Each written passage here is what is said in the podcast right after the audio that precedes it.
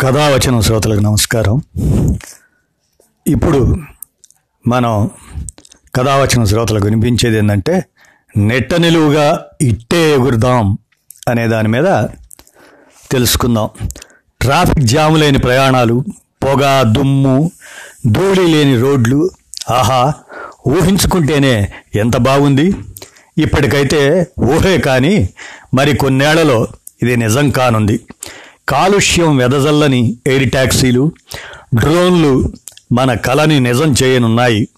వీటిల్లో ఉపయోగించే విటిఓఎల్ పరిజ్ఞానం మన రవాణా రంగంలో ఎటువంటి మార్పులు తీసుకురానుందో ఇప్పుడు మనం విందాం.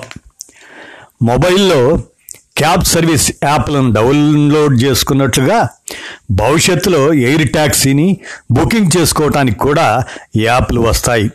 బహుళజాతి సంస్థలు ఈ వాహనాలని పార్కింగ్ చేసుకోవడానికి వీలుగా పై అంతస్తుల్లో రూఫ్ టాప్లపై ఎయిర్ ట్యాక్సీ పోర్టుల్ని ఏర్పాటు చేసుకోవాలనే ఆలోచనలో ఉన్నాయి. ఇక్కడే వాహనాలు ఛార్జింగ్ కూడా అవుతాయి.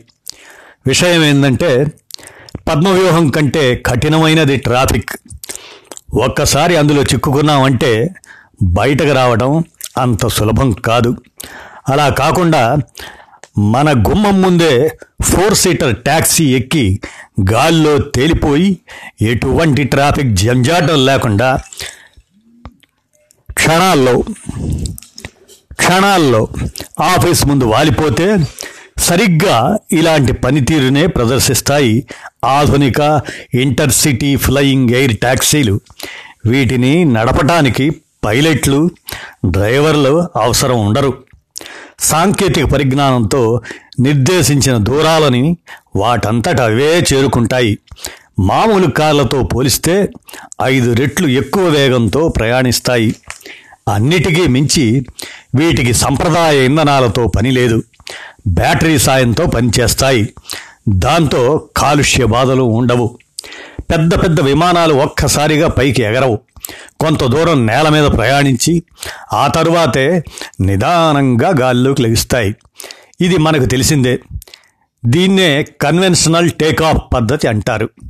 ఈ విధానంలో విశాలమైన రన్వేల కోసం ఎక్కువ స్థలం అవసరం అవుతుంది. అంతేనా? సంప్రదాయ ఇంధనాల వాడకం తద్వారా కర్బన ఉద్గారాల సమస్య కూడా ఎక్కువగానే ఉంటుంది.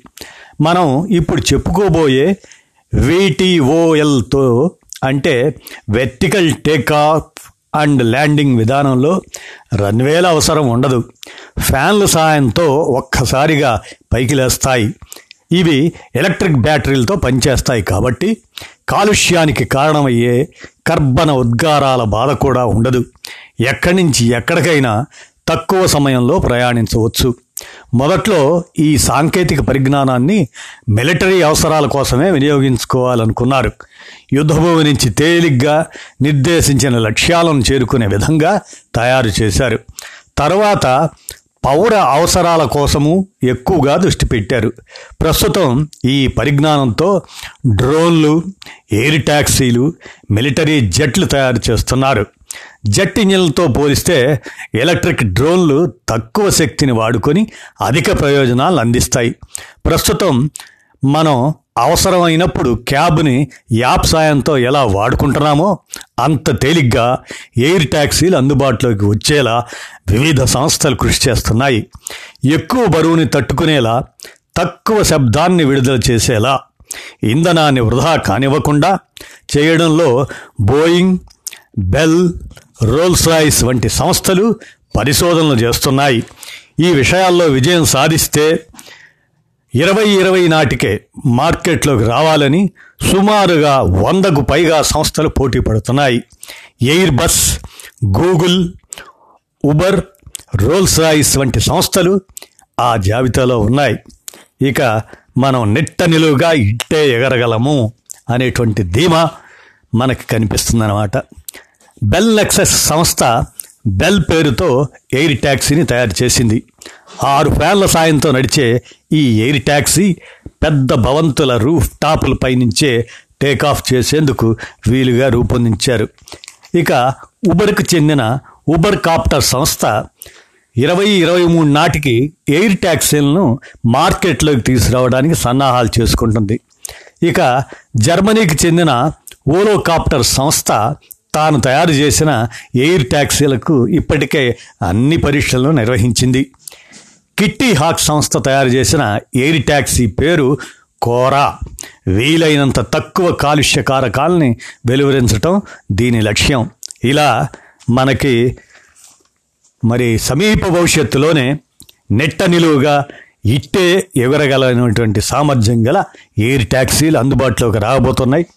మరి మన కథావచనం శ్రోతలు ఇలాంటి విజ్ఞాన విషయాన్ని తెలుసుకోవటానికి మరి ఇది మీకు వినిపించాం. ధన్యవాదాలు.